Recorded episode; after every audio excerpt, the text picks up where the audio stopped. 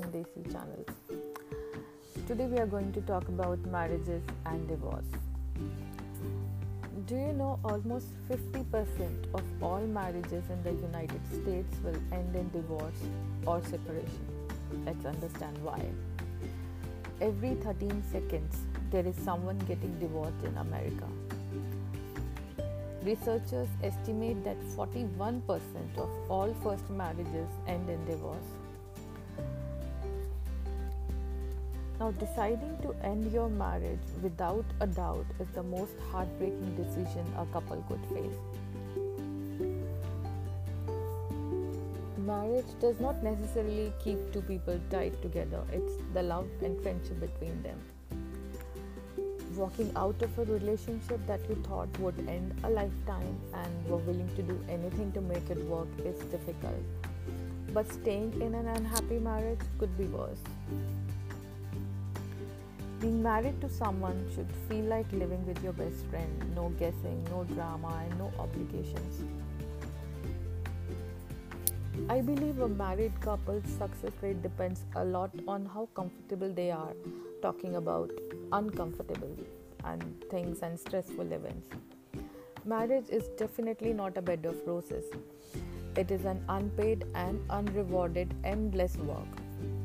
Sometimes couples can be overwhelmed by the daunting list of to dos jobs, children, money, families, relatives, friends, and home.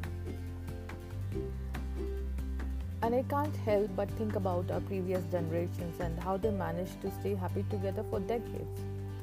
I asked my grandma, and she said, We are the generation who fixed things when they were broken and did not throw them away. Unlike our elders, the millennials and the Gen Z was served love on a platter.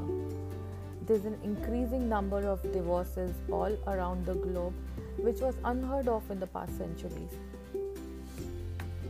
Our parents and grandparents were united through marriages and they managed to be happy throughout their lifetimes. Unlike our generation that chose their life partner, fell head over heels in love, and tied knot in marriage, and within a few years they realized they cannot live together. There have been couples who were lovers for almost a decade but fall apart within a year of marriage. What has changed? Why has it become easier to walk out of a relationship? Let us try and understand why there has been an upsurge of divorces in the 21st century. While there could be a million reasons for a couple to fall out of marriage, the most common reasons are infidelity, financial problems, lack of love and passion, lack of understanding, and egoism.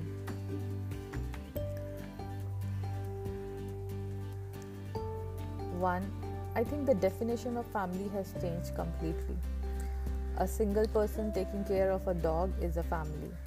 A couple deciding not to have kids is a complete family. More and more couples are alienating themselves from the parents and in laws.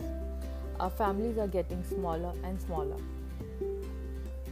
Number two, women are financially and emotionally independent human beings. Women are more independent compared to that of a few decades ago.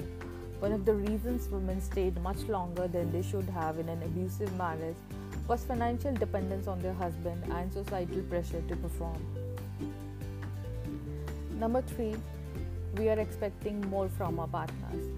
A partner has to play many roles in the 21st century.